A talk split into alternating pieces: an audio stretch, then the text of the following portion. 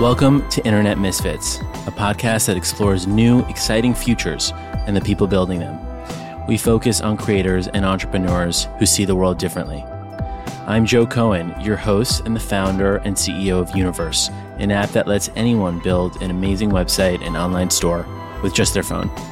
In this podcast, I try to get at the essence of our guests' unique ways of seeing the world and understand really what makes them tick. My hope is that you leave with new learnings, tools, and inspiration to build out your own dreams. Let's dive in. All right, today we have Andrew Zuckerman on the podcast. Welcome, Andrew.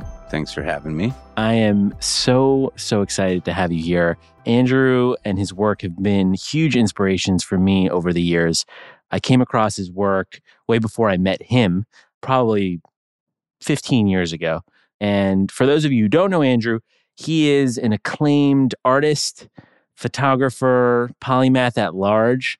He's worked on just some incredible photo books, movies. He worked with incredible companies like Apple to capture their products. More recently, he produced a, a podcast called Time Sensitive, which I highly recommend and was also an inspiration for this show. But, you know, I've gotten to know Andrew over the past couple years and he's really a wide ranging thinker in so many different areas and explores sort of intersection between man and machine and nature and science and technology. And I think it's going to make for a really interesting conversation. So maybe we'll see. Thanks for coming. Thanks for having me. It's funny we're sitting next to this huge ball of books, which is like a uh, you know messing with my self confidence a little bit. Why? You have an incredible library. I'm Thank just like you. looking through this, thinking about all of the the time I've spent with a lot of the books on your bookshelf. Is there anyone that sticks out to you? Well, the one that caught my eye kind of immediately was um, Sapiens, all the way Yeah. back there, and I was thinking that was kind of at the front end of us starting to think about Hmm. our history and our relationship to the planet and kind of where we've come. And we all had it right before the pandemic, which Right. must have been like a perfect time to ingest that book. Yeah. To me, what stuck out about that book was I think he introduced a one core idea, which was that humans are in the business of creating fictions, stories, and that those fictions, whether they're capitalism or democracy, shape the world. And humans have the unique ability to do that among all things in the known universe. And I just thought that was the thing that stuck. Even though it was like a, a history of humanity, that idea was what really hit me. Well, you know, right now we're facing many crises climate crisis, social crisis. But we're really in a narrative crisis because when you look at something like the climate, we have basically all the technology that we need right now. We just have to move from kind of belief and behavior over. And he really made that point in that book and certainly made me think about it, especially when I was at the front end of, of starting to slow down.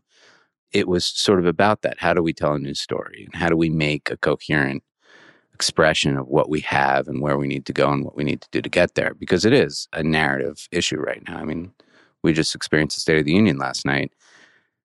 Watching it from where I sat, it seemed kind of extraordinary. And the story that was told was incredible. You open up the other side of the news this morning, and it was, you know, last night was filled with lies. So we are in sort of a an odd moment of a crisis of the human narrative. Yeah. In some ways, I get very hopeful when I think about that because I'm like, wow, the intrinsic problems here are tractable. Like these are solvable problems. They're just sort of stories. Um, on the other hand, they seem vexing and puzzling, and I don't know how you change the narrative. I'm curious, like for you, what's your best guess? How you change the narrative? Yeah, like what or what is the narrative? Well, I think there are narratives for every situation, you know, obviously. But in terms of what I've been interested in, in terms of how we solve our biggest problems, which I believe are sort of most upstream in terms of energy and infrastructure, the narrative is changing. I mean, just look at the money that we've committed over the next 10 years to solving these issues. And I think that the bigger problem is that there are systems built around narratives and they can't move there's like this lack of you know what some people call epistemic humility you know this idea of knowing or not knowing and it's very scary when when you speak to people that believe they know and most of the narratives that are anti-progress right now are based on the idea of knowing. Hmm. And so that scares me a little bit. But- so but the, the meta narrative is about knowing. Yeah, well, I love this. I mean, I, I would love to, you know, start a club of epistemic Humbles? Uh, humbles, yeah. because to me, like, on the one hand, the idea of admitting that you don't know is so liberating and it opens up the whole universe of wonder because everything becomes possible. You don't have to know everything. But I'm curious, like, to me, when I think about climate and both sides of the climate mainstream narratives, I actually see a lack of humility on both sides. Absolutely. Um, you know, obviously on the denying side, side that's a religious almost argument that that just seems ignorant at best. But on the other side, there's this doomsday narrative that feels all knowing too. That this is just our fate, and this is what's going to happen. And it's going to be terrible. You know, so what's the epistemic, humble but optimistic story here?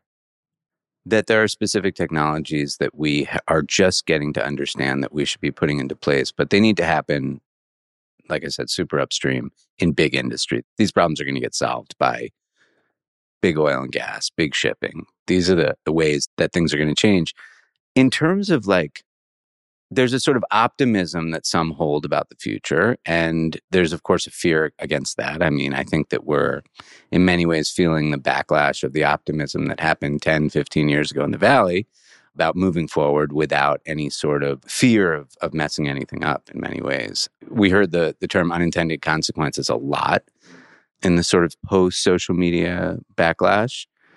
But my interest has been much more in uh, really, really specific technologies that we need that are being held up. You know, certain things in the the minerals and mining space, nuclear power. I mean, there are these narratives that that we see that just get shut down by old belief systems that are not willing to actually look at at sort of future ideas. I mean, we could go down a long road of that kind of stuff, but I, I, think that that in terms of and and specifically with the work that I frankly have the privilege to do with some of the change makers in this space where I can be helpful. I mean, we all suffer from a kind of how can we affect things? What is our sphere of influence as individuals? You know, because in many ways, it's not just about kind of the things you do, whether you recycle, you know, whether you stop using plastic bags. These are important, of course. But when I think about my own sphere of influence and how I can help, it's generally in clarifying narrative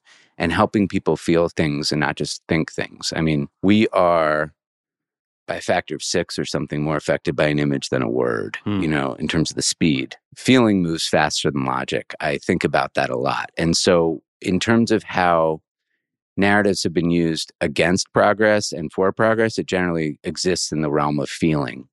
So, you know, when we look at data about the climate all day long, it doesn't really move us in the same way.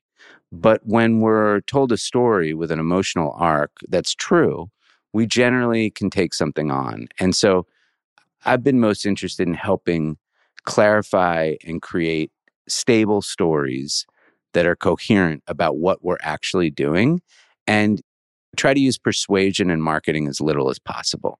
I think that that's something I learned from working with kind of some of the greats over the last 20 years is is marketing is a bad word. I mean, marketing is something you should never do. What you should do is tell your story clearly and respect the people that are hearing it, that they understand things.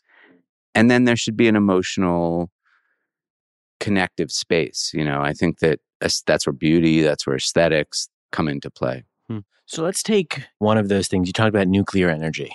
And from my perspective on this, and I'm a real layperson on it, but nuclear technology feels like the great promise. It feels like it's the answer because it promises unlimited energy without emissions, without emissions that on the scale that matter at all. And it's the way that the sun creates energy. But nuclear research has been frozen and dollars have been frozen. That's st- starting to thaw. We're starting to see some life come back into fusion. There was a big announcement from the NIH last year. But how do you think we tell that story specifically better? That would be one that I'd need to learn a lot more about, to be honest. I mean, everyone realizes that three major accidents stopped nuclear advancement. And maybe for good reason at the onset, But what we don't understand is trade offs and choice under scarcity. So it's essentially when you're stopping progress or research in nuclear energy, you're anti nuclear energy. But at the same time, you also have to understand that you're mm. pro coal and fossil fuels. Right. So one of the, I think, tough things for people to understand is that if you are against something, you're simultaneously for something else. Mm.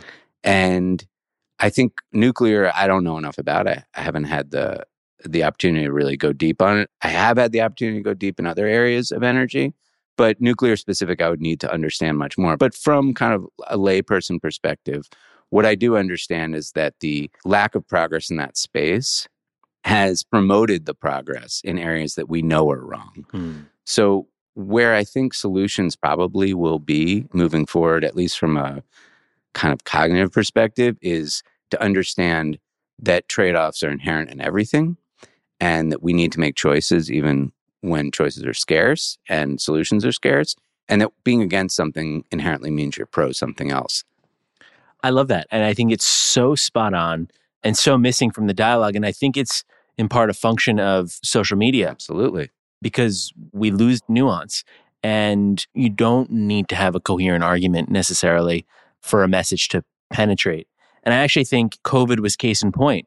I mean, there were mistakes in so many ways on COVID, but what I found was that there were huge, monumental policy decisions that were being made in the absence of playing and thinking about the counterfactual and the other side of the coin and what the implications are of some big gesture, right? In a vacuum, no one would argue with allocating resources or making huge sweeping changes to the economy and the health system to prevent, you know, a pandemic.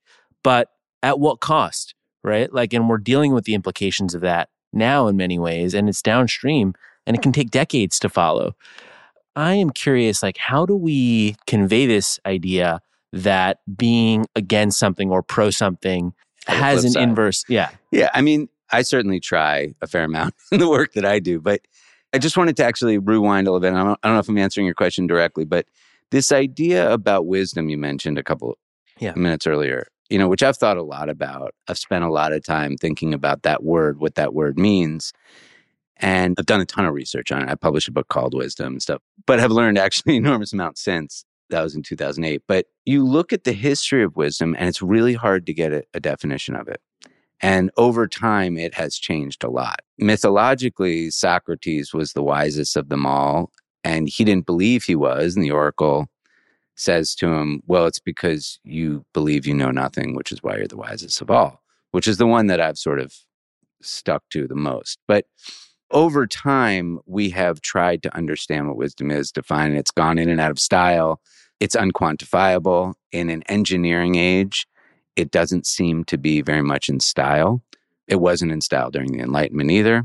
It sort of didn't come back until the kind of self realization movement in the 70s. It's actually only been studied once academically, like truly, truly studied. She was kind of a woman who studied it, was sort of ostracized, and she went off and spent the rest of her career studying honeybees, like Rudolf Steiner did. But there's this idea about wisdom in our current moment where it's about not knowing and it's about having an open kind of liminal space of not knowing which takes a lot of bravery and there's this this sense that that we live in these bubbles and we understand these these sort of chambers of thought and guys like Adam Curtis who if anyone hasn't watched hypernormalization which came out quite a few years ago they should. It's on YouTube. Adam Curtis brilliant filmmaker who made this film about called hypernormalization which is sort of about how we normalize ideas and how we create basically how we got to Trump was what he had made. And this idea that we don't seek what we don't know but we in fact look for evidence to our presuppositions. And it happens when we move through basically all the media we choose to be served to. So we're served what we already know is true, and we further believe that one after another. So there's this lack of kind of this idea of not knowing, which drives all of my work, this idea of not knowing. And that is at the root of curiosity and at the root of the pursuit of things that you're interested in is not knowing. So whether it's visual or linguistically, whatever it is, music, I'm generally driven by what I don't know and what I'm curious about, what I think is worth understanding. But understanding is a whole other area and that doesn't happen quickly. So this idea of like how do we shift the narrative like doesn't happen quickly. And you can't it's not something you can be sold or, or believe in. Observation takes time. Looking takes time. Truly understanding something, at least for me, takes a huge amount of time. Hmm. I mean, when I get involved in an area that I know nothing about, whether it's being helpful with a big industry corporation or or a startup in, in, in frontier technology, or in my own personal work in my studio, it takes a long time for me to understand things. It takes a long time for me to understand something that I made. A lot of my work and a lot of my time is spent looking at things and not thinking when I'm looking and just trying to actually have a sort of panoptical experience of something, multisensory, and and time is what gives you that. Wow. That may have made no sense. No, no, it just like- does. Can you can you tell me about an experience or an example of that with one of your works? Just sort of paint the picture. Of something that take, took a long time to understand. Yeah, and like Here's a great example. experience Here's a, here's a great example because I just showed this a few months ago. So uh, at the beginning of the pandemic, it's like beginning of March. I've been working. I guess that's a separate story, but I was I've been working on a project about someone's life story, and I, I interviewed him for about twenty years. And my last interview was February twenty eighth, twenty twenty, and I went down to Florida, interviewed this guy who I'd been interviewing for twenty years. Fascinating story. I'm doing a kind of narrative project about it now, which I kind of needed to to wait until he passed away to do. So I finished that. I get back to New York. I have three kids. We were like, what's going on with school? This was a very early COVID thing. I got COVID, didn't know it at the time. And I didn't learn that I'd had it for a couple months, but I was just kind of sick and and everything seemed kind of crazy in New York. And we decided to just pick up and go. And we went this place we've had upstate for a long time. And and uh the whole family went up there and I was just kind of this place had always been kind of a vacation spot, you know, on the weekends or sometime in the summer, but I'd never spent any time there. And I was so excited to be there during the shift in season, which I'd never experienced. And for some reason, I was always so busy from like March to July. So I kind of missed that space. And for no reason, I put up a camera and created a time lapse on a tree line off one of the decks in the house, just so, sort of looking out over the trees. And I don't know why, but every day I changed the card and I ran this time lapse for, you know, three, four months and thought, this is cool. This is a forest going from bare to fully leafed out. I had no idea why I was doing it. And, and I didn't really think about that. I just thought, this is cool, do it. And then I put it away and I put it in a drive and uh, didn't think about it and never kind of found a use for it.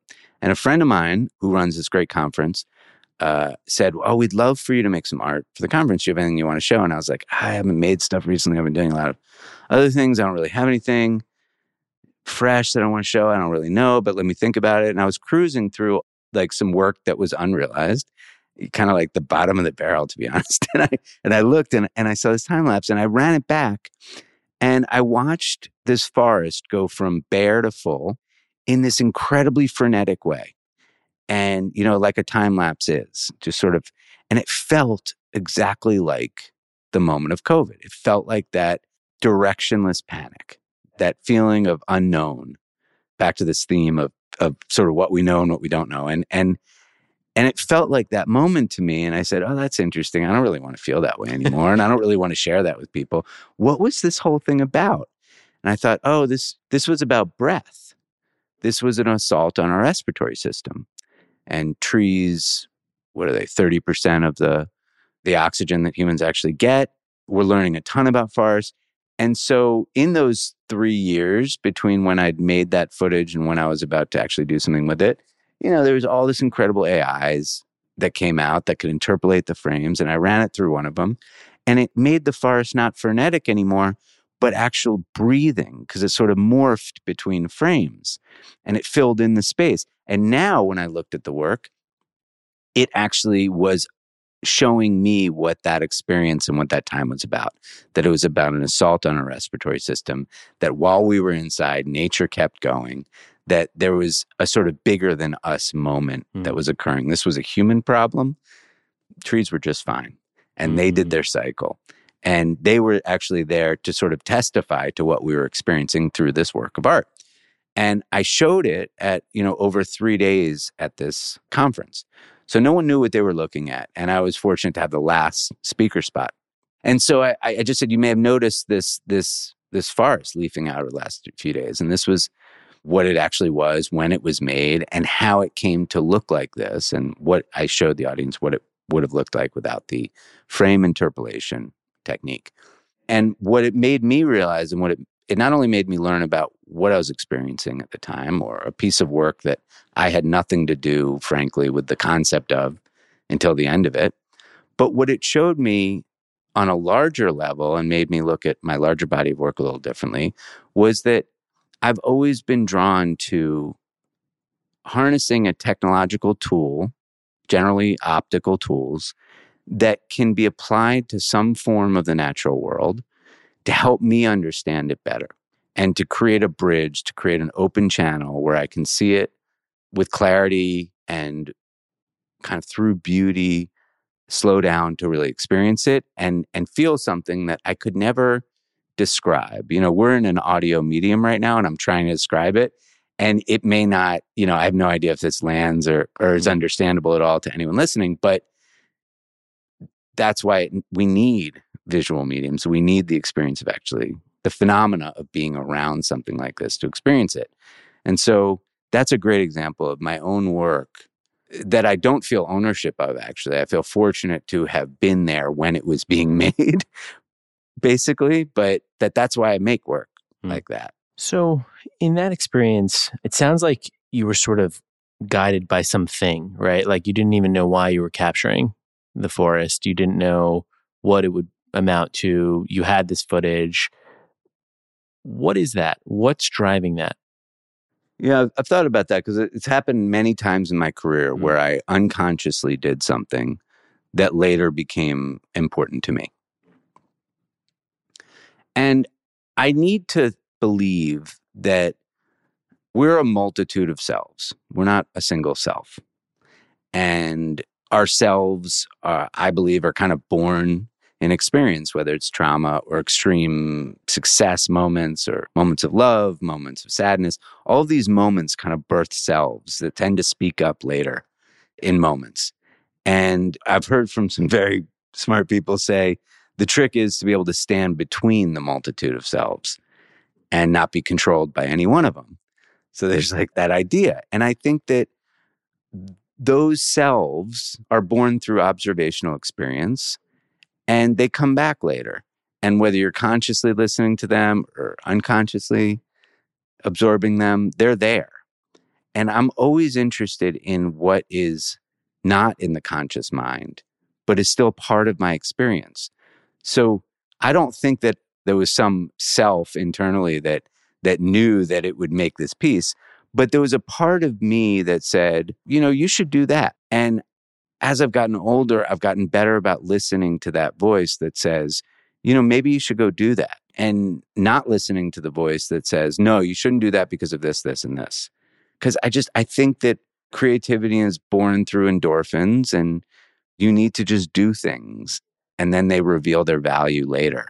It just doesn't work the other way. You can't strategically or quantifiably walk your way into inspiration.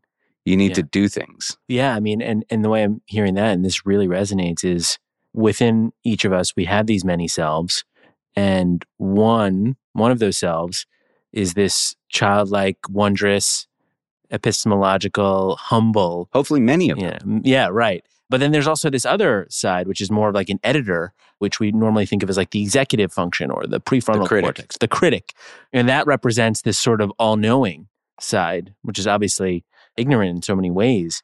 But I think that's a really interesting dialectic in our own minds. So do I. And again, I've had this like sort of insane experience and filled with opportunities professionally of being around some incredible people, just some of the great minds. And what I've noticed connects the best ones are the ones that go, I don't know. Yeah. You know, the best architects can look at a rendering, can look at their drawings, can look at everything and say, I don't know. We have to build the scale model. And then we have to walk through it and feel it. And you're a liar if you say you know what that's going to feel like. And I think that my biggest conflicts maybe in when I'm functioning collaboratively, especially in the say corporate world that I swim in sometimes, is when a heavily kind of critical voice in a room will shut an idea down before it has the ability to flourish.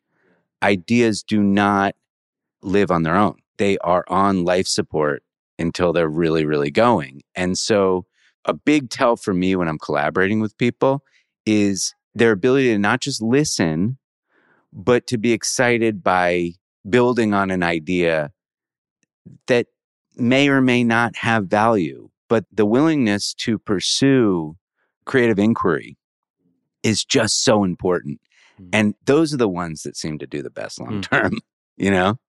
Yeah, I mean, it's so interesting, right? Because I think this idea of wisdom and its relationship with knowledge, right? We often think about, or people often think about these things as similar, entirely uh, different. They're entirely different. In fact, the way you're framing it is that wisdom is the admission of lack of knowledge, right? And um, you know, I think, or the way the Greeks, we should say. so the first work that I came across of yours, and I didn't know who you were or, or what you had done, was the Wisdom film. Oh, I think that you produced yeah. in 08. Um, yeah, yeah. And that really hit me. I remember I was I was in um, high school and, and I was sick in bed, and I somehow pulled it up, and there was a part of it that really resonated to this day. You had Chuck Close, the artist, and he, you know, the, so for, for those of you who haven't seen it, what Andrew did was he gathered some of the greatest minds across many fields who are older. Over 65. Over 65. yeah. And shot them on a stark white background, the full detail of their faces exposed. And they were just talking about their process and what they've learned and really exploring this idea of wisdom. And Close was talking about the value of questions. And he said that he's much more interested in questions than in answers. Well, he said, he said, I'm much more interested in problem creation. Right, right. You know, he turned out to be somewhat of a problematic character, uh, and and many in the project were. Sorry, I I, don't want to cut you off, but no. I mean, the thing about wisdom was, look, I was really young. Okay, I was uh, 30 when I did it. I just had my first kid, and I had been asked to fo- do a portrait of Desmond Tutu, Archbishop Desmond Tutu, who embarrassingly I didn't know that much about. I knew about, you know, what he had done with the ANC and in South Africa and, and some of the history around that and truth and reconciliation. But I didn't really know who he was as a person. And so I went to Kalamazoo, Michigan to make this guy's portrait. And while we were there, we got into a long conversation and and out of that conversation with some other partners, we realized that what was really missing was the great generation was going to leave us. And what they contained was an immense amount of wisdom, but we were at a moment in culture where we were deeply youth obsessed. I mean, all my friends, my contemporaries, other artists were, were definitely not making work like this. This was not cool. They were making work about youth culture, essentially. And I went completely the other direction. And, and Tutu very generously wrote letters to a list of 150 people that we'd come up with. This is 150 people that were going to be the most extraordinary people alive. And because the book that I'd had just previously, my first book called Creature, had done surprisingly well. No one thought it would do anything. That it was supposed to be a total failure. And it wound up being like phenomenally successful in the first year with a ton of support that I would have never imagined. It just hit a kind of mainstream thing. And so it was very easy to get at that moment to get big support for the next book. So I had this huge support going into it. I was able to take a full year off of my life and I circled the globe chasing the most incredible people to get kind of an hour or two with them. And I don't mean, you know, from one field, it was across the board. Nelson Mandela to Sir Richard Rogers or, or Judi Dench, John Hume, people that had had major effects on the world. And I got to sit there and, and honestly ask them about what they thought about the themes that we all think about love, life, ideas, conflict resolution, things that that we all deal with, but they had had kind of the most specific experiences in those spaces. So it really wasn't about what they'd done in their life. It wasn't biographical. It was about their ideas, their wisdom. I was trying to capture. Yeah. And uh, and I'd never interviewed anyone in my life. My first interview was Malcolm. My first interview was Michael Parkinson, who was like the like the greatest interviewer in Britain. He was like letter like Howard Stern, Letterman, all of ours combined. That was Parky. He had this famous show for many, many years. And I said to him, I said, I've never interviewed anyone in my life. This is my first interview I've ever done. And you're like the greatest interview ever. So maybe you could like teach me how this is done. That's how I feel right now. no, no. And he said, he said, he said, well, let's have a conversation and I'll tell you what I know. Yeah. And it was actually that to that point of sort of approaching it with kind of humility that really gave me all the room in the world. I had nothing to prove. I could just Mm. Be honest. And anyhow, so that project was great. And it was one of the first projects where I realized that if you're interested in exploring an idea and you want to share that with others, you need multiple doorways in. So it wasn't just a book, it was also a film, it was also an exhibition. Some people never saw the book, never saw the film, never saw the exhibition, but saw one of the mini books that came out. Or so it was about me also understanding that you have to create panoptical points of entry and that everyone is going to arrive at things differently. But what's important is that the sort of data you collect or the content you've you've collected and to build systems around how you can push that out for different audiences. And this is in 08. This is pre a lot of stuff that now if I'd had the platforms I have now, I would have thought about it, you know, obviously very differently. I don't know, maybe it would have been a TikTok account. I don't know. But it would have at the time that that's what I had at my disposal. And it was fundamentally a really powerful project for me that taught me a huge amount and got me curious about areas that I had always felt weren't for me. You know, I didn't grow up thinking that I uh, that I had access to uh, to understanding, you know, an economist or a politician. I just I was kind of in my lane, and this opened me up to the understanding that whatever you're curious about, you can learn the foundational. You won't become an expert in it, but you can learn foundational knowledge in that space. How did you? Yeah. So I mean, peeling the onion back there, like, how did you get into this stuff, and and and what was your path to getting to that moment? Getting into taking pictures. Yeah. Well, um, So you know, where'd you grow up, and like, oh, like like childhood stuff. Yeah. So I grew up in an area of suburban Maryland, say 20 minutes from the White House, like right outside DC. Both my parents are academics. My mother was a school teacher, ran a high school newspaper, and was a which was actually probably the most profound thing about my household because it was largely run in my house. And my dad uh, is a pediatrician and uh, taught in medical school and ran a lab for his whole career at Georgetown and sort of academic physician and was very involved in technology. So he was from the beginning super involved in medical encryption and he sort of had this belief and lobbied his whole career for online medical health records and this idea that if we're, if we're given a social security number at birth we should become a health number and our health record should be ours and we should figure out how to he had a sort of utopic vision which is actually now post his mm. career coming to life. I have friends that are building companies in that space. You see it happening now. We're cleaning up medical health records and creating standards for that. So he was very involved in the internet early in the internet because of encryption and this kind of space. So i grew up with reel-to-reel computers in the basement and the phone on the modem the modem with the actual phone that would go in.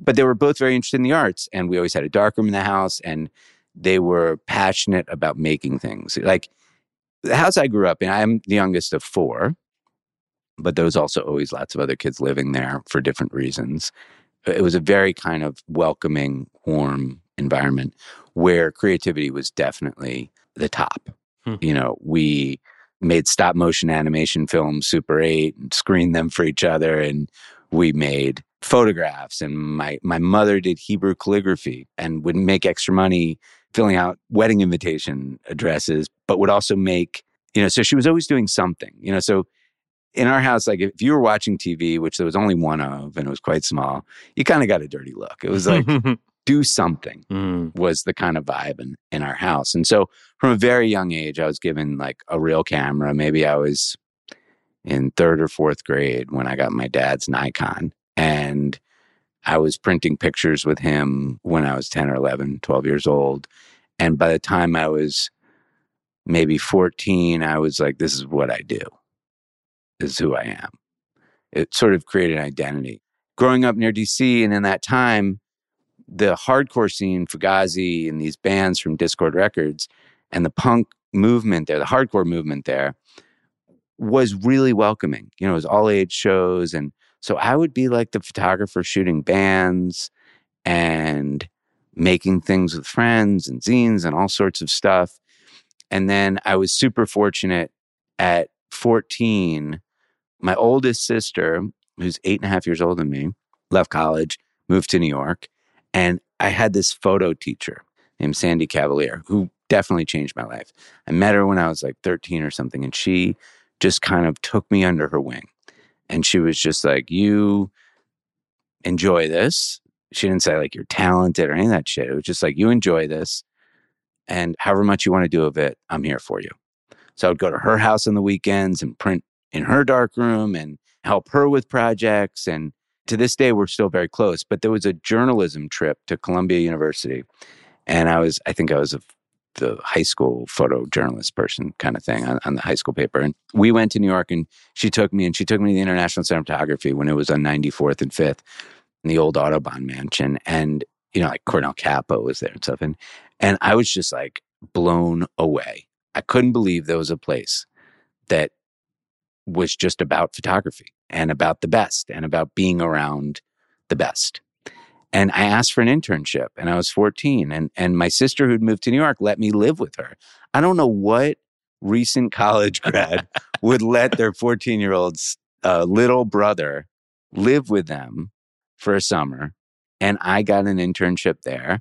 And then I would be with bands at night. I was playing in bands, but I was also shooting and mostly shooting. And, uh, and I spent all three summers of high school in New York at the ICP, just like Mhm. cleaning dark rooms, prepping for the next teacher. But I got to be around some of the greats and I got to do my work. So it was always about finding a way to be able to continue doing it. And then I came up for art school full time after high school here and actually didn't love the experience of art school and really just started assisting and started making work. And by the time I was out of there, I opened my first studio. And I also, I just don't want to skip over the fact that I also assisted uh, some amazing people who were incredibly kind to me. One in particular, great artist, Christopher Astley, who at the time was a photographer. He, he mostly paints now, but who really taught me a lot about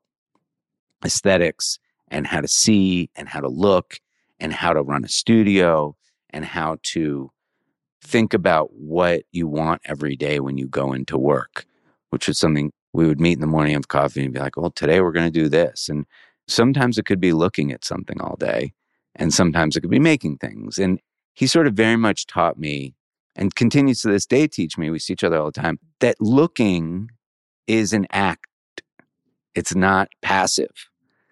Active looking is important. Taught me the value of spending time looking at work, your own, others. So then I, I just started working. I struggled. I would do anything I could, man. Like, you know, at the beginning, I think at one point I had like seven credit cards that I was doing those 0% transfers every six months. I had like a whole system for it, like the, the days of MBNA cards or whatever. And that's how I was financing my studio. And I was sharing my studio uh, at the time with, with another good friend who I still see all the time, John Jenkin, the painter.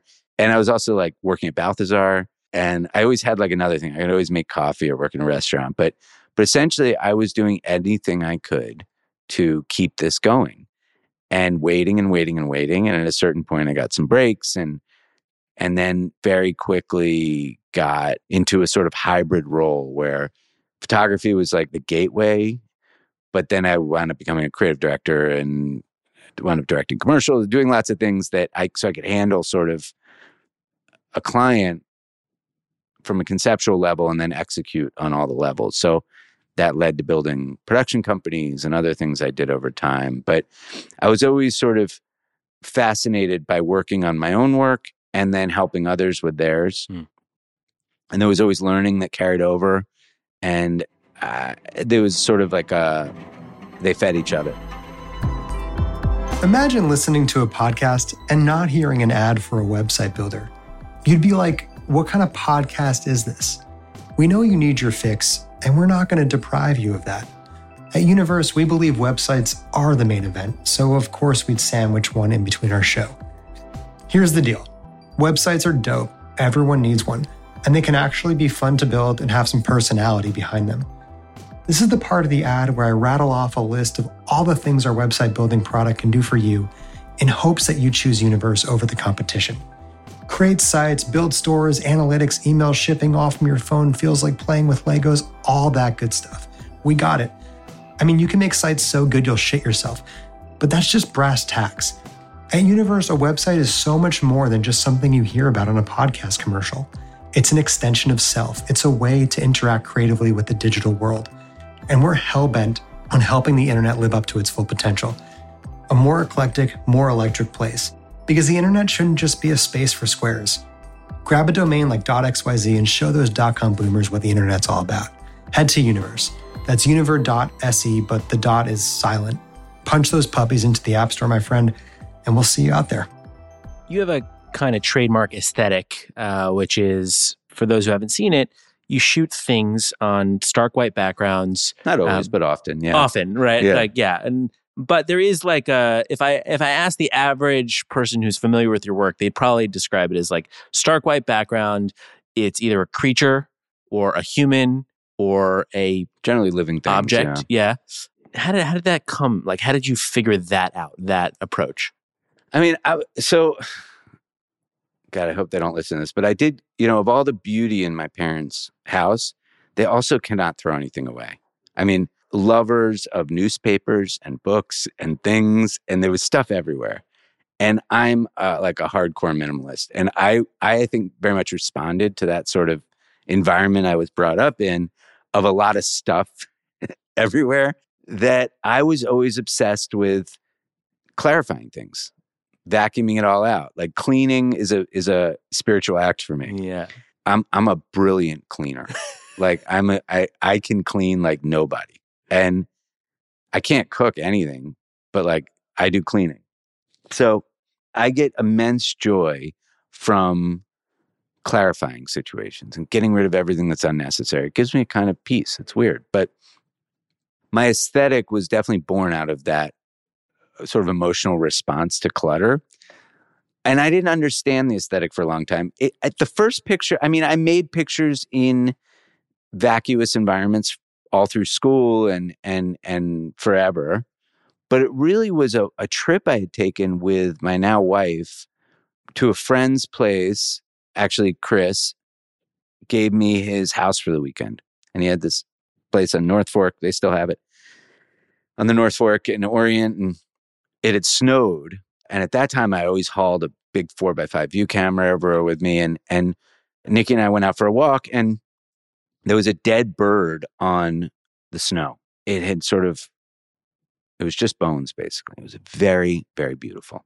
And I made this photograph of it and I couldn't stop looking at this picture of this dead bird on white. I couldn't figure out what I liked about it. I don't like dead birds. I didn't really love that about it, but I loved the form of it and what it felt like. And I just started doing that. And I didn't see a reason to not do it. And what I came to understand over time making literally thousands of images exactly the same way was that once I'd found a language, I had a platform to say something. And there's a democratizing quality to a kind of unifying formal element, mine being that vacuous background. And what it does is it takes out all the other stuff. And some people say that context is the all important element of the truth. I would argue that in visual terms, that the truth actually can emerge when you release the subject from its context, when it can stand on its own, when its context can be itself. And when juxtaposed, it's apples to apples. It's a democratizing sort of technique. So for me, you know, it was never an aesthetic choice. It was a functional choice. In wisdom, how do you get all of these people on the same level to just be human, not he's in his fancy house in his fancy office in front of his car. I mean, the environmental portrait gives a lot more information than I'm interested in. Yeah. I'm basically interested in like what's in a mugshot. Yeah. And to me, what it does is, first of all, they're ar- arresting. They're visually arresting. They're beautiful. But then they invite observation. They make you lean in and they make you look at something that you might have seen a thousand times before in a totally different way because the context is spare. And so it's putting this element under a microscope in that way. And I just think it ties very much to, to your whole idea here about listening and observing. And so I don't know how conscious that is, but It's it very, much conscious. shows. I mean, I'm very aware, only because I've been doing it for so long, of the levers I can pull. And so I can use surface aesthetics and beauty as a lever to pull you in, to get you to slow down, to take a look a little longer than you may have in another context. I'm very aware in the power of beauty. And unfortunately, it's quite lacking in our current world. I'm long on beauty. And I think that, you know, the natural world, us included, has provided the most beautiful things, far more beautiful than any any piece of art could ever be made. And so I've just been trying to get myself out of the way and reveal what's inherently there. And so my job is to present it to you in as clear and coherent terms as possible. And and that often winds up just releasing the inherent beauty in the subject, whether it's a human face or an animal or, or flower, anything really. You know, I far prefer the subject to express itself rather than be a, symbol for something that I'm expressing. And that has to do with a kind of kind of feeling like it's kind of like, you know, you look at a baby, oh, what's he gonna be? It's like he is Mm. or she is. Like this idea of what is is Mhm. enough. And we don't spend a whole lot of time looking at that. Yeah. I learned this lesson. I took a drawing class, um, my 20s, and the thing I learned about that was that drawing is about looking. It's about how you see because we bring to everything that we see symbolic meaning, right? So we look at a house and we're like, oh, that's a house. And so when we're drawing a house, we recall, okay, there's a square with a pitched roof and a door, and it looks like a child's notion of a house. But if you forget that symbolic thing and you start to look at the details, the light, the way that form intersects, and you just, you don't even have to look at the paper as you're drawing. You can just have it trail your observation. Then it starts to look like a house for real. You talk to any musician in the world and they'll say music making music is about listening. Hmm. And yeah, I did a book on music and that was the consistent feedback I got from all musicians. What is it really about? It's about listening. And so I think the equivalent in visual terms is that it's about looking. Looking is listening. Like our eyes can actively listen in the way that you can actively listen to a piece of music. Yeah. And that's why I really dislike the word consumption, right? Because consumption implies this passivity. And I think what we're talking about is active ways of experiencing all facets of life. Yeah. Like it is just unbelievable what is happening in front of me right now. And my understanding of the world is immense Yeah. because of my experiences, Right. as yours and everyone else's is. So I often think if an alien were to land here, how little they would understand because of their lack of human experience and their collection of internal selves. So, you know, it is truly shocking how much we know, which is why it's interesting in the current conversation around AI and just in general with technology and the, the arrogance that is being applied to what we think the power of these technologies actually are because they lack human experience. So, look, large language models, AI, it's fascinating. I've spent my, a lot of my time on a lot of these platforms and learning about them. But the reality is that my human experience is always going to top all of that. And I do not believe in this idea that creativity is being replaced by DALL-E. Like, I'm sorry.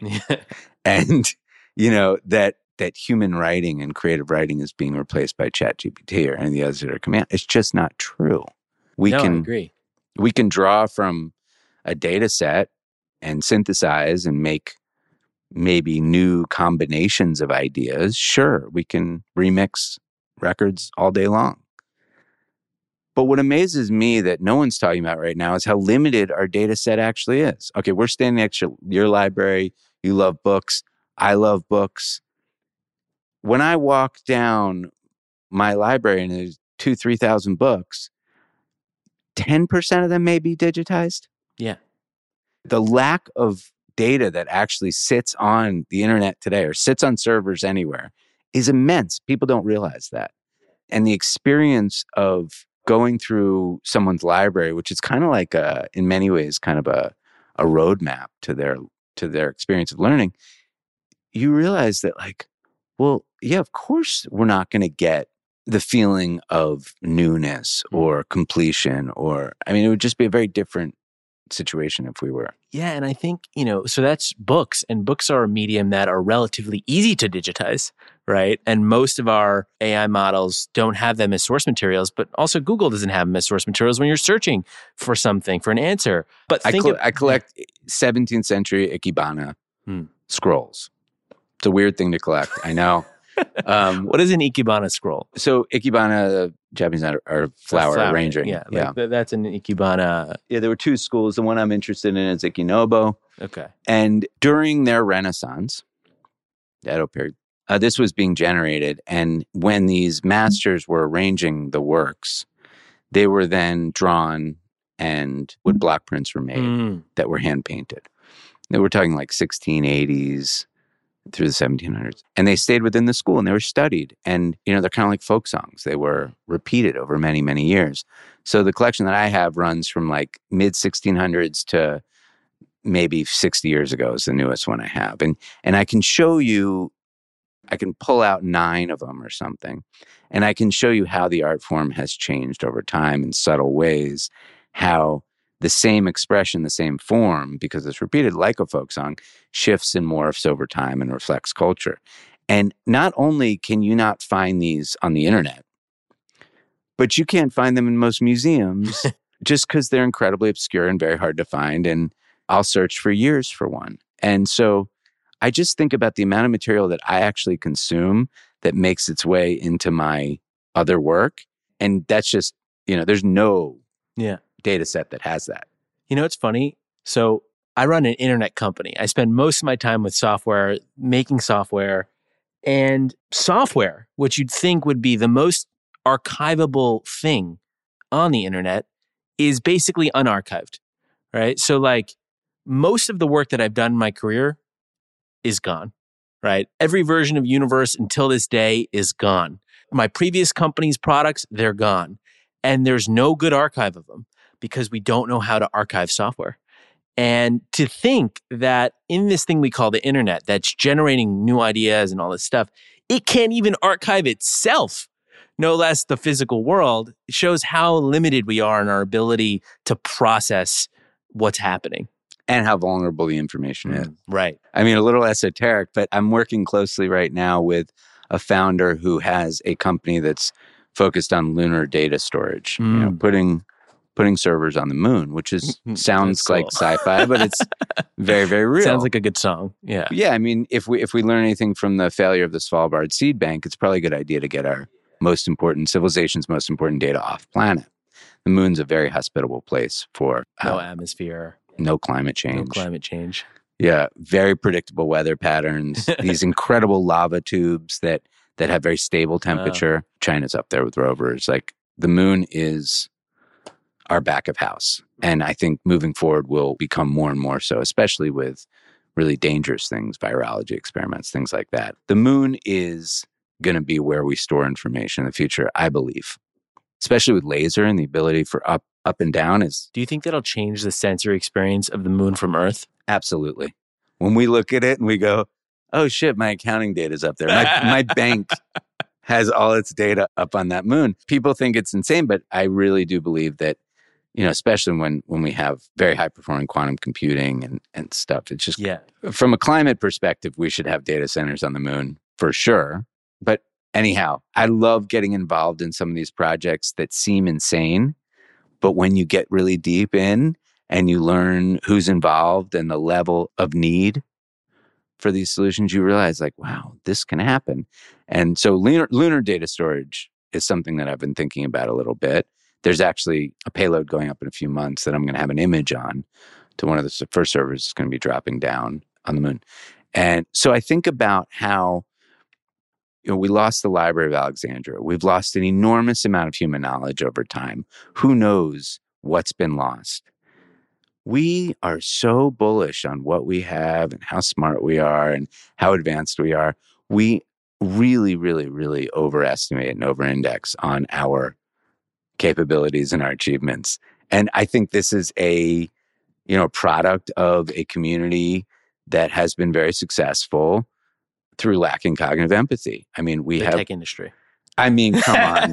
Come on. I'm with you. I agree. I, I mean, come on. And you know, my friend Christian Madsbjerg, who has taught me so much over time, I recommend his book Sense Making, and he has another book coming out called Look, actually, about human observation. It's coming out in a few months. It's going to be incredible. Christian said to me a while ago, he goes, "You know, they got up there and they said this thing is going to change everything." And I thought, really? No, it's going to change how I order a sandwich. It's going to change how I connect with some friends, but it's not going to change my relationship with the world around me. He was very smart to understand that very early. Other people allowed it to change their relationship to everything around them. But I think this over indexing on progress and innovation has been the major issue in our lack of understanding about what we don't know and how we should be moving forward in in sort of different ways. I think it's nuanced though, because you simultaneously have this kind of humble perspective and this reverence for that wisdom, but you're also a futurist. I mean, whether you you admit it or not, like you're clearly drawn to Oh yeah, yeah. I'm obsessed with near and far future. and Oh, yeah. technology. Oh yeah, absolutely. So to me, I think what's that's so interesting. You're actually like, I'm curious, but Yeah. I'm not I'm not taking big bets. But I'm curious. Hmm. Like I believe in the future and I believe in moving towards the future and I believe I get excited by that. But I move through it with sort of wide-eyed awe and curiosity, but a lack of belief. Yeah. But what you're also saying is, you know, we don't know so much, but also it's amazing that we're inventing these new things and we should push the envelope. Absolutely. And and I think that the key thing though is that you can have both of those things. Totally. It's not no technology or technology. Oh yeah, come on. It's both. Yeah. Yeah. I mean, this, and I think that that duality of thinking is actually like just plain dumb. We see that all the time. I mean, we're seeing that now, like to return to earlier part of the conversation, we're seeing that in debates about, you know, where we're getting nickel and like some basic things around, oh, we shouldn't be doing deep sea mining because we don't know enough. But right now, we are cutting down rainforests and ramping up operations in the Sulawesi rainforest in Indonesia for nickel, knowing that we're killing massive amounts of, of species, biodiversity, tailings into the water systems, child labor. I mean, we know what we're doing right now, but we're stopping progress on deep sea mining because they're saying we don't know enough about the ocean, despite the fact that the leaders in that field have been studying it since the 60s and have committed, you know, $100 million of peer reviewed research through MIT in the last Yeah. year. So I get very worried when people go, don't touch the oceans, as if the oceans are not part of our planet. Right.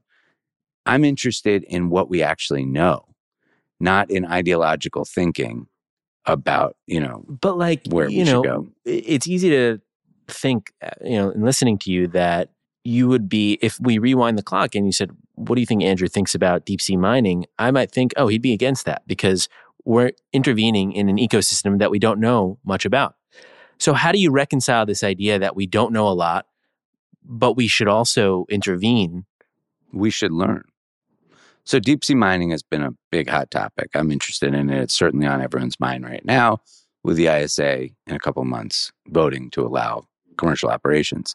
Look, we're going a little too deep into this, but polymetallic nodules contain the highest concentration of nickel, cobalt, copper, and manganese. The four things we need to do the EV, resol- you know, to, to fully transition EVs.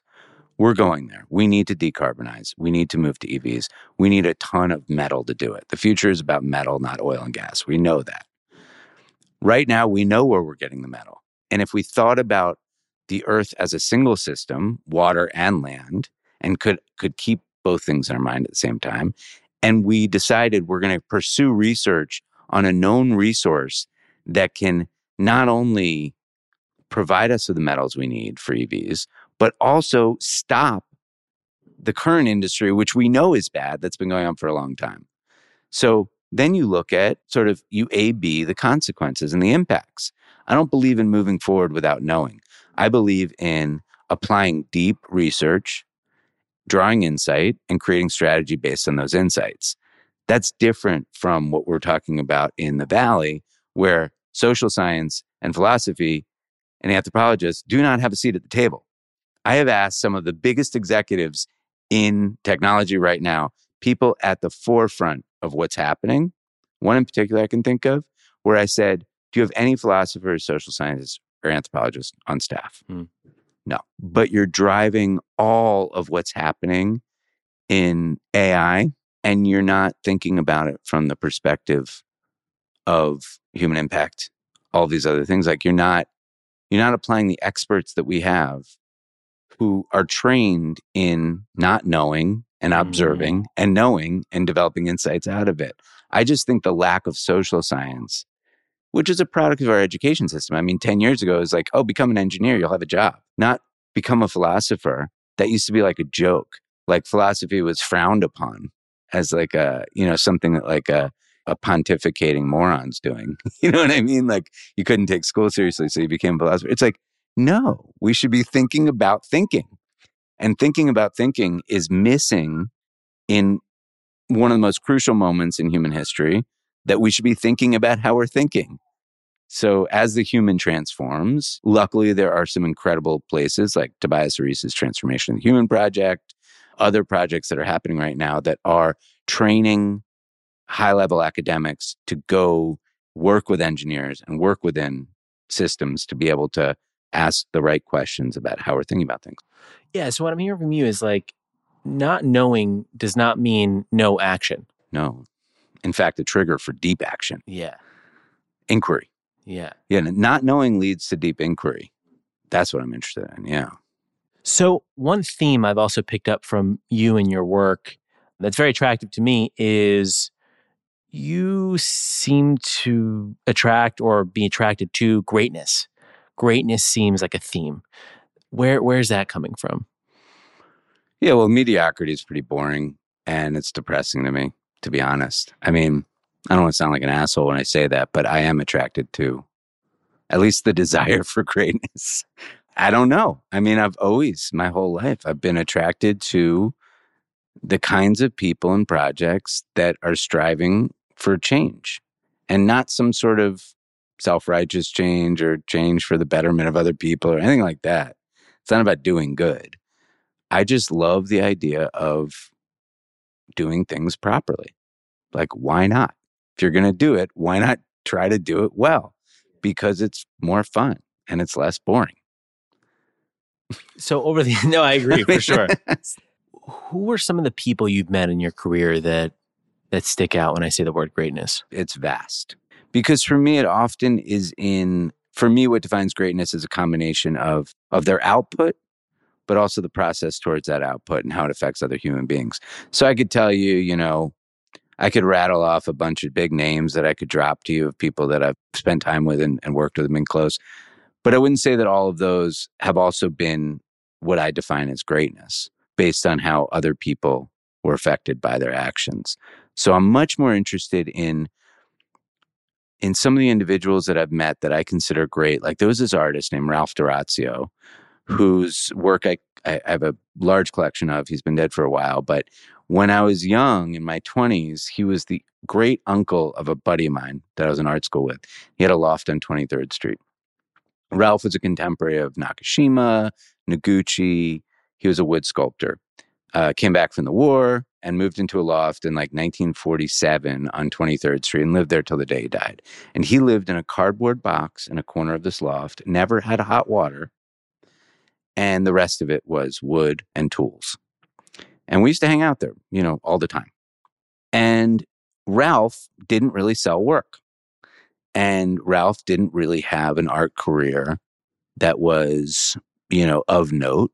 You could look him up and you'll find things that, you know, he did stage sets for Erick Hawkins, you know, was involved in some of the contemporary avant garde dance, Martha Graham, people like that. But, and he traded some things. He, he traded for Nakashima pieces, things like that. He had some incredible things, but this was a, a, about mutual respect with his contemporaries. He believed in freedom and believed in greatness and believed that anything that would get in that way, he would just reject. So he didn't have a penny to his name. He was part of this artist loft law that his rent was a couple hundred dollars a month. He would maybe teach a student or two or have to sell a piece if he needed to. But for him, greatness was freedom and greatness was getting up every day and doing what he loved to do, which was work with wood. And he did that his whole life. And he comes up in my mind all the time. You'd expect me to say things like, oh, Steve Jobs or, you know, some of these people. That's not who I think of when I think of greatness. I think that they are high achieving. I think they're extraordinary. I think some of the, the people that I've come across that have achieved sort of global success are obviously amazing, you know. But the people that I think about often that are greatness are people that I've had like intimate human relationships with that have impressed upon me through their actions, choices they made that made them who they were. Like his inability to sort of function in the real world was just a product of his desire for freedom. And the work speaks to that. And I'm surrounded by it, places I live and things. And, and I think about that all the time. So Ralph d'Orazio is someone I think of as like one of the greats. There are chefs I think of today that I spend time with that I think are amazing because they're thinking beyond what they're doing. Guys like Dan Barber and Daniel Humm thinking about changing food systems and modeling that through their work. And they certainly don't need to. They could be running their Michelin star restaurants or, or you know, Rene Redzepi or something could could keep going. But I think of the greats as the people that don't rest on their achievements, but they're seeking freedom and they're always running towards freedom. And freedom being how that how often I'm seeing it defined as one's ability to commit their time to their truest curiosity and inquiry and to not have a sense of of achievement or resting on any bit of the past which i think is also a common theme amongst the greats. They generally don't rest on their achievements. They basically just keep moving forward. What is that for you? What does that freedom look like for you? I'm constantly trying to figure that out. I don't know. I'm constantly struggling with what freedom actually looks like and where I put my time because I think one of my my greatest faults is that I get really interested in things and oftentimes need to use a lot of self-control to not just go deeply into them. So I'll get obsessed with something and and move off of what I've what I've been doing. So I mean for me what freedom means to me and what like a version of me being great is I mean, I'd like to be great. I'm way far from it, and that's not said with a false humility. It's it's real. I look at most of what I make as like, okay, passable, but like we could do way better. And I just want to keep cranking it tighter, pursuing more, and being more coherent, and being more clear, and connecting with audiences in a way that that involves them and collaborates with them and creates opportunities for immersion and uh, I always feel like I just haven't gotten there yet. I feel like, mean, close friends kind of joke with me about it, but I do often feel like not a failure, but it's hard for me to feel successful at all. Partly because there's so much more I want to do, and I feel like there's so little time. And I feel like there's just the the realities of life there's being great to me right now is you know i have three children like being great is being connected to them and being in their life and being like a good coach. You know what I mean? And I have people that work in my studio and I'm committed to them. And I'm committed to companies I've worked with. And then I'm committed to my own works and I, a lot of different commitment boards I sit on and, and initiatives that I want to help. So being great is kind of being able to say no and focus on the things that matter most and learn how to create space in your life for the things that really matter, not just the things that bring you a certain amount of money, notoriety, career advancement, these kinds of things. I mean, that's the hardest thing. Being great is the ability to say no to the things that don't matter as much, despite the fact that they're feeding you in all sorts of ways. If you had infinite resources, what would you do? Or what would you do differently? Well, I don't think my life would look any different. I don't think I'd have a different car. But would you spend your time differently? Like, would you work on different projects? Is there an ambition that you'd ratchet up?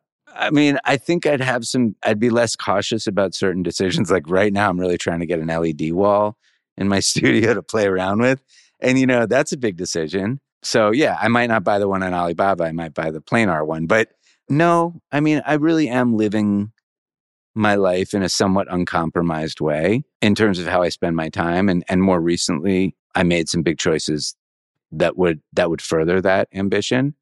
But I'm constantly trying to prune and and release things that are not serving uh, some of my most core ambitions, which is basically like like enjoy what I'm doing and try to offer something that doesn't exist yet in the world. Do you feel like for yourself you have a personal vision or are you more pulling the thread, seeing where it goes? Personal vision of like how I see myself? Or more just if you look into the future, what is the work you're making? What are you doing? Oh, I have no idea. Yeah. No idea. Have you always been that way? Yeah, I try not to think too much about the future. I'm not very good at strategy in terms of my own career and things. Like things occur and opportunities occur and generally they follow a clean intention. If my intentions are clean, usually good things happen. If I set out to make money, I'm not going to make money. If I set out to make a great book, I'm not going to make a great book. If I set out to follow today what I'm curious about and to refine it and to be critical of it and to look carefully at it and move through a process of it, well, in aggregate, I'll get somewhere. I don't think that vision is entirely honest. I think that vision is an aggregate of the choices you've made moment to moment. And I think that like really solid expression and really solid kind of bodies of work occur because of a of a kind of consistency of of authentic choice making of what you accept and what you reject, what you take forward and what you leave behind in aggregate becomes something. But if you set out with an intention of of success on some level or some benchmark, it generally just for me at least, it doesn't happen.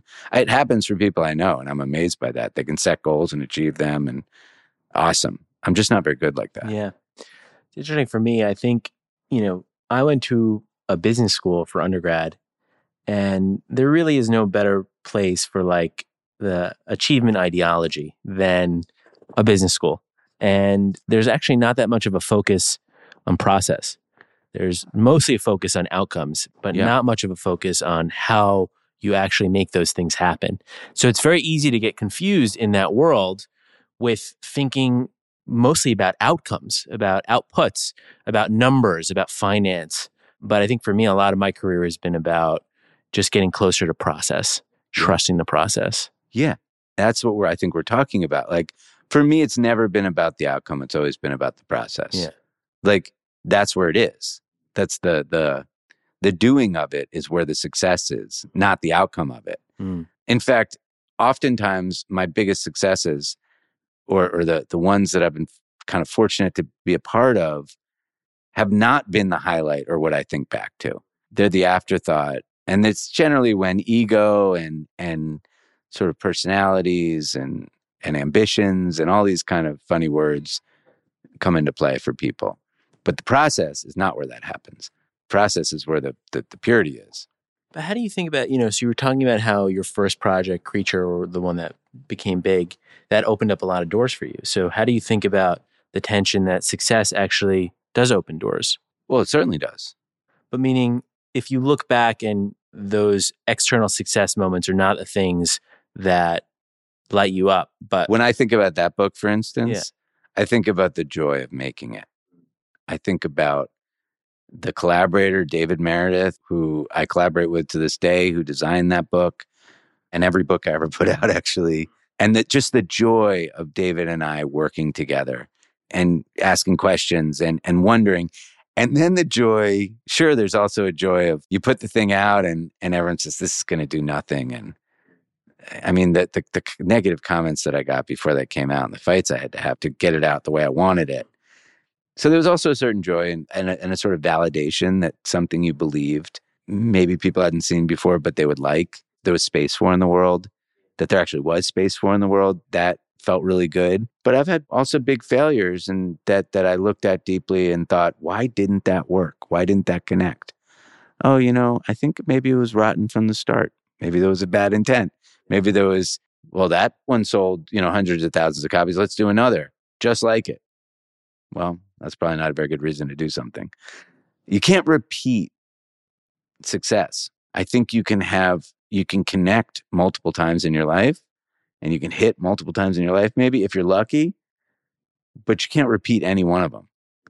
You kind of have to start from nothing. There's all this, these stories about early days of great inventions and people that have been able to to reintroduce time and time again great products over and over and and those stories generally are about like they sit down and they don't do they don't say we're making version 3 of this they say we're making version 1 of it even though we've done it a couple times before we're throwing everything out and starting over you know and it's that that belief of first principles and knowing the now only happens when you forget the past so I feel like that might not be true, but knowing the now only happens when you forget the past. There's a truth in there that that understanding the now, it's necessary to not be stuck in the past because you can't For see sure. it clearly. you're being present. Yeah. You're an artist by trade. You have many friends and have a front row seat in the company of artists, but you also see business up front. You see business people up front. You see technologists up front. You see academics up front. Yeah.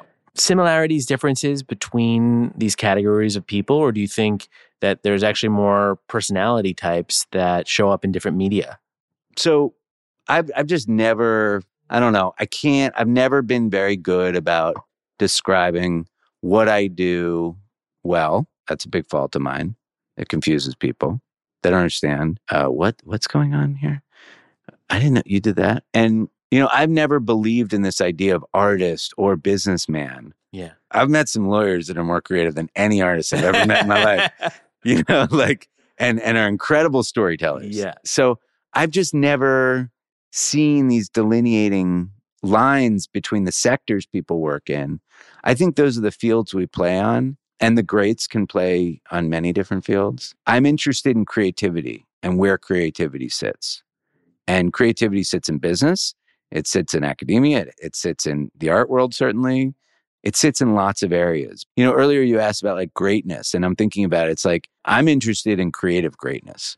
And creatively great people are open. They're fun to be around. They want to build things, not destroy things. They want to support the people around them instead of eh, win. Creativity is not a competitive sport. It's a collaborative team thing. And I'm just addicted to that. And I've I've been lucky to find that in lots of different places, in companies and, you know, all over the place. And where I can be helpful at times in different areas is in the clarifying of complicated things. I have an ability to take something complicated and make it understandable. Only if I understand it, and that's what takes all the work. It's sort of the time I put in to understand something. And then I can generally figure out a way to communicate that to a broad public that can be rich and dense, but simple. Do you keep many projects in your head at the same time, or do you work on one thing at a time? My projects generally take a lot of time.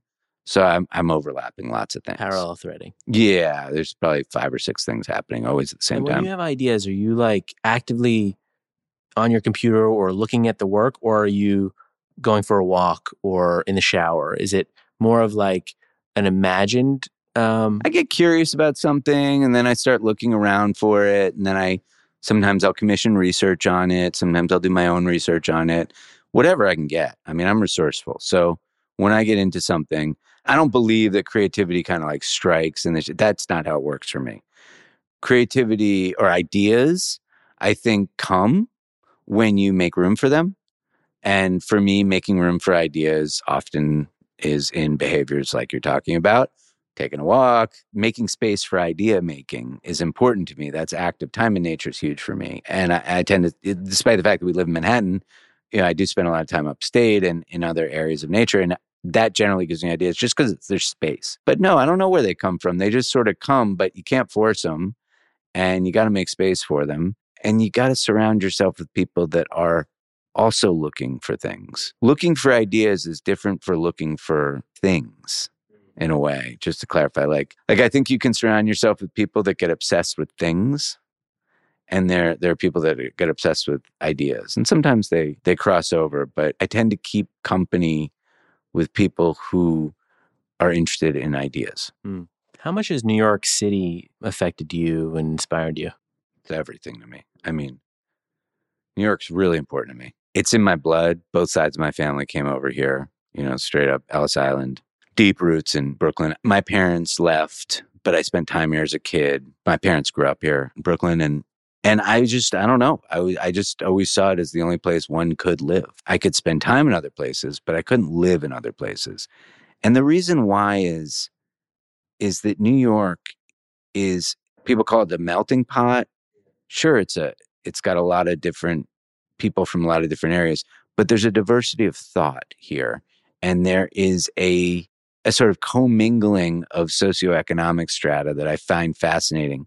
Value in New York, like an individual's value, say, to speak about it crassly, is often connected to their ideas, not their the exit from their last company or their P&L. New York respects ideas. I can't say the same about every other city. It is not a one industry town. I grew up in you know near DC. That's a single industry town. Hollywood, single industry. Silicon Valley, one industry. New York. What do you do? I don't care. What's going on? You know, like there's, and also, I'm sorry, but there's the greatest collection of cultural material in Manhattan, and unbelievable. And I, I love Manhattan. I love the people in Manhattan and the city broadly. But you know, I live in Manhattan because provides me access to a kind of lifestyle that is maybe just so different from my childhood, so not suburban. I don't like big sky. I like buildings. Hmm. I like infrastructure. I like concrete, something about it, you know. But you also like going upstate. Yeah, I, I don't like anything in the middle. I don't like companies when they're in the middle.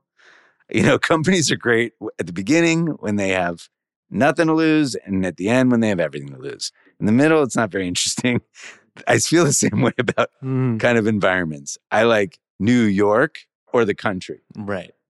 I don't love an in between. No, that resonates. That's why I like the desert. You know, desert's like the opposite of New York. Yeah.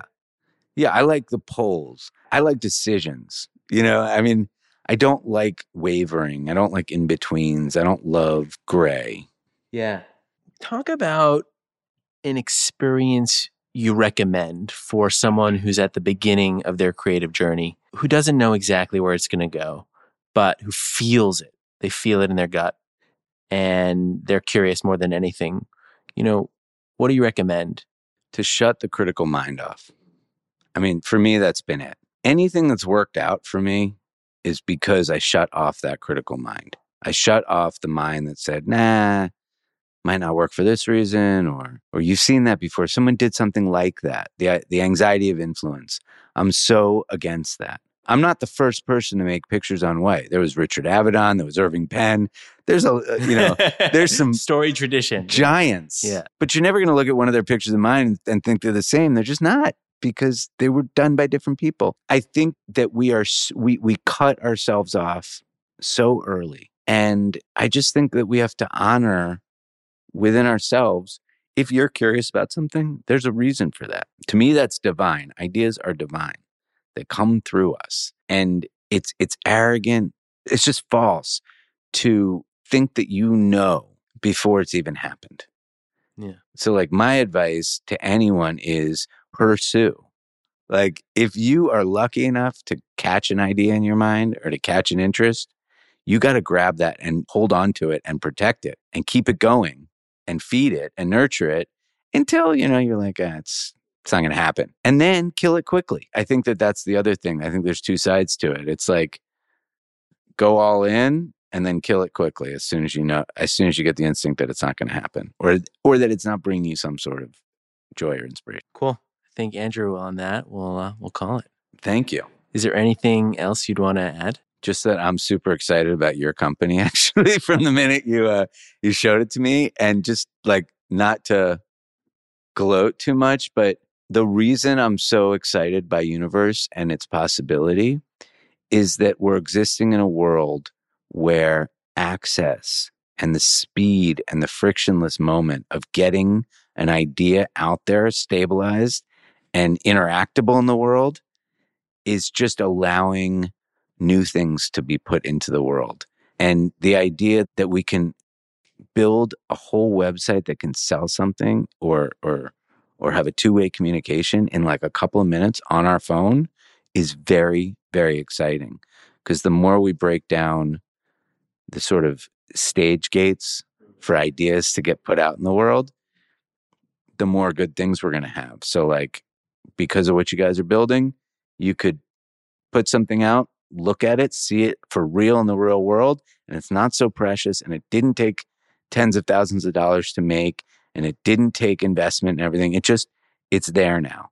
And then if it works, great. If not, okay. Totally. Yeah, I mean, thank you. But the inspiration for me starting this company, and honestly, I've been working on this idea for like eight years in some fashion. Like it's didn't start as a website builder, it has evolved.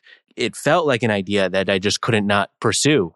But really, the motivation for it, because I was thinking about a lot of business ideas before I started Universe, and they were all really interesting projects. But the reason I did this one was I felt like the world needs more ideas. We need more ideas. Everything is possible, but we need humans engaged in the world. We need people making the world together. And that technology actually allows for that to happen at a whole other scale. Like we can collaboratively, collaboratively build the world at just a cosmic level now because the tools are in all of our pockets. But I realized that there were just blocks in the way of that happening. And they were technical blocks, they were design blocks, there were economic blocks. They were also just thinking blocks. Like people were rigid in their thinking about how you build stuff on the internet. And I realized, like, huh, maybe this is something I can contribute to show that there is another way, there is another thought. And I will selfishly be the beneficiary of all these amazing ideas that then enter the world. And so that's the motivation. And like every time I see something that someone is doing, some business that business that they're starting, some product they're making, some art that they're putting out, like it's just confirmation and validation of that. And I like you, I think this is I think one of the reasons why I resonate with a lot of your thinking and work is this just hunger for ideas. Like, you know, and not all, you know, most ideas aren't good, but that's that's but okay. we don't know until Yeah, they're made exactly. visible. We don't know. Yeah. And, and I think that like designing an apparatus to make an idea visible yeah. and stable is really, really important. And I think it's one of the, the major upstream drivers of progress is just making sure that an idea can be made visible is enough. Because what makes me very sad is the number of ideas that just died before they even left the person's lips, Die Much less- became an, you know, an internet website. so Yeah, and I think the thing that gets me most hopeful about the future is I actually think the rate of idea creation is just accelerating, accelerating, Absolutely. accelerating. And so I don't know the solutions, but I know we will have solutions, you know? Yeah, and we need again, we need scaffoldings to hang that on. And you're building that scaffolding that anyone can hang their banner on. And I think that just that influence on ideation and on amplification is really going to be a driver for new things that we don't even understand yet. And the in, the discrete idea, you know, kind of like MSCHF, how they, how they drop a discrete thing. It's very important because it's a noisy world and there's a lot going on. And I can basically handle one piece of information, one idea at a time. Totally. You can't give me four. Totally. I could take one. Yeah, I learned this recently that you know, so there were five billion people on the internet. Five billion people on the internet. It's internet. amazing that 3 billion are not. Yeah. But it's also amazing that there are less than 400 million registered domain names on the internet, 400 million websites with domains on an internet of 5 billion people. So less than 10% of humans, assuming a one to one person to website, have websites. But the reality is, a person can have, like you said, as many websites as they have ideas. That could be hundreds. So the internet is still in its infancy. The web is still in its infancy. It can be so much bigger, but the barriers need to be brought down. Exactly. So that's what gives me, you know, sort of optimism and, and excitement. And I frankly, I get a front row seat at the bleeding edge of people's creative minds. I get to see what people are publishing on Universe before they share it. So right? cool. and it's it's amazing. It's deeply inspiring because we're surrounded by, I think, a lot of negative narratives these days. And I just see, yeah, the frontier of imagination and the point at which it becomes a real thing. It goes from something in someone's mind to something in the world. It's very Yeah. exciting. Andrew's taking my picture. Yeah, sorry. I Had to do it. I had to remember I was here. Thanks for having Um, me, Joe. Thank you for coming. Thanks for listening to Internet Misfits. I hope you found the conversation inspiring, helpful, energizing, and insightful. You can find me on the web to continue the conversation on my personal site, joe.universe, which is joe.univer.se. See you out there. Bye bye.